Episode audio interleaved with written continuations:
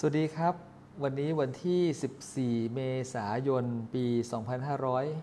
หกสิบสามวันนี้เราจะมาต่อกันในเรื่องของการฝึกมองคนให้ทะลุ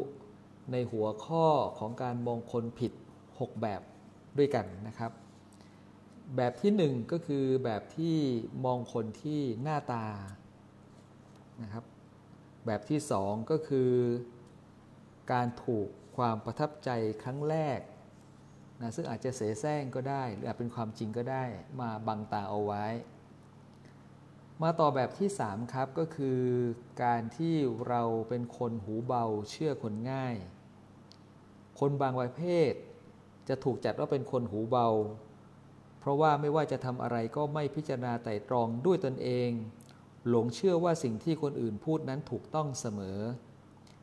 แท้จริงแล้วไม่ว่าสิ่งที่คนอื่นพูดนั้นจะผิดหรือจะถูก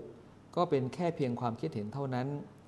เพราะประสบการณ์วิถีการใช้ชีวิตและสภาพแวดล้อมในการใช้ชีวิตของคนนั้นแต่ละคนแตกต่างกันในชีวิตจริงมักจะมีผู้คนที่ชอบวางแผนให้ผู้อื่นอยู่เสมอผู้ที่หูเบาจะเชื่อคำพูดอีกฝ่ายอย่างง่ายดายทั้งยังไม่สงสัยว่าผู้ที่ช่วยคิดอย่างกระตือรือร้นนั้น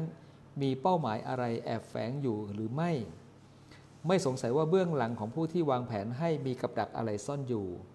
และก็ไม่รู้เลยว่าหากทำตามแล้วผลที่ออกมาจะเป็นอย่างไร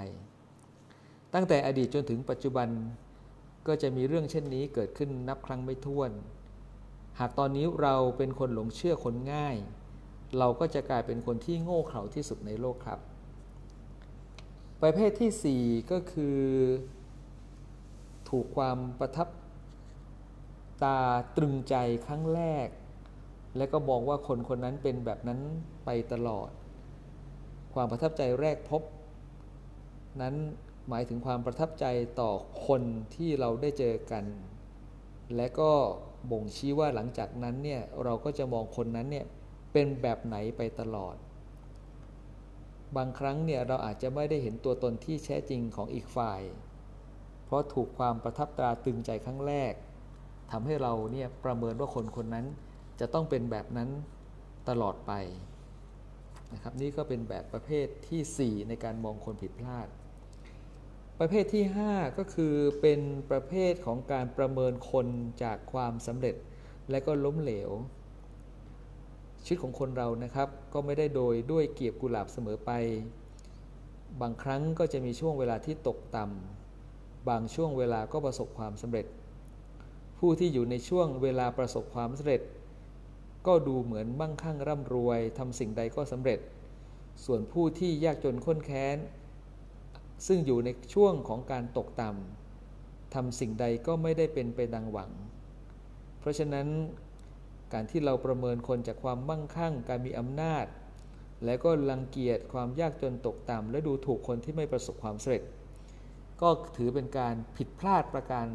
หนึ่งในการมองคนผิดไปนะครับในชีวิตของคนเรานั้นมันก็มีขึ้นมีลงวันนี้อาจล้มเหลวพรุ่งนี้อาจประสบความสำเร็จก็เป็นไปได้เพราะฉะนั้นจึงไม่ควรจะดูคนจากเรื่องของความเสร็จหรือความล้มเหลวเป็นตัวสำคัญการมองคนผิดไปประเภทสุดท้ายนะครับประเภทที่หกก็คือการมองคนไม่รอบด้าน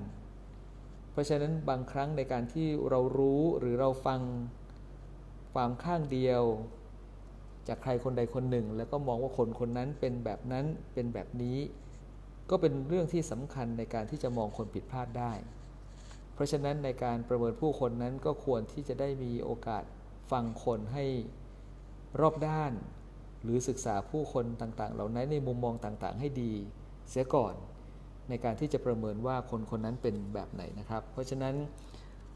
การมองคนผิดไปหกแบบก็เป็นเรื่องสำคัญนะครับเพราะฉะนั้นการที่เราจะมองคนให้ทะลุก็จะต้องหลีกเลี่ยงการมองคนผิดไปในหกแบบนี้คราวหน้านะครับเราก็จะได้มาฝึกมองคนให้ทะลุโดยสังเกตสิ่งต่างๆที่เขากระทำโดยที่รู้ตัวหรือไม่รู้ตัวก็ตามและเราจะได้ประเมินว่าคนประเภทนั้นเป็นแบบไหนนะครับ การสังเกตประการแรกเนี่ยก็คือการพิจารณาว่าคนที่มักจะมีคิ้วขมวดอยู่เสมอเป็นคนประเภทไหนคราวหน้าเรามาทำความรู้จักกันนะครับสำหรับวันนี้สวัสดีครับ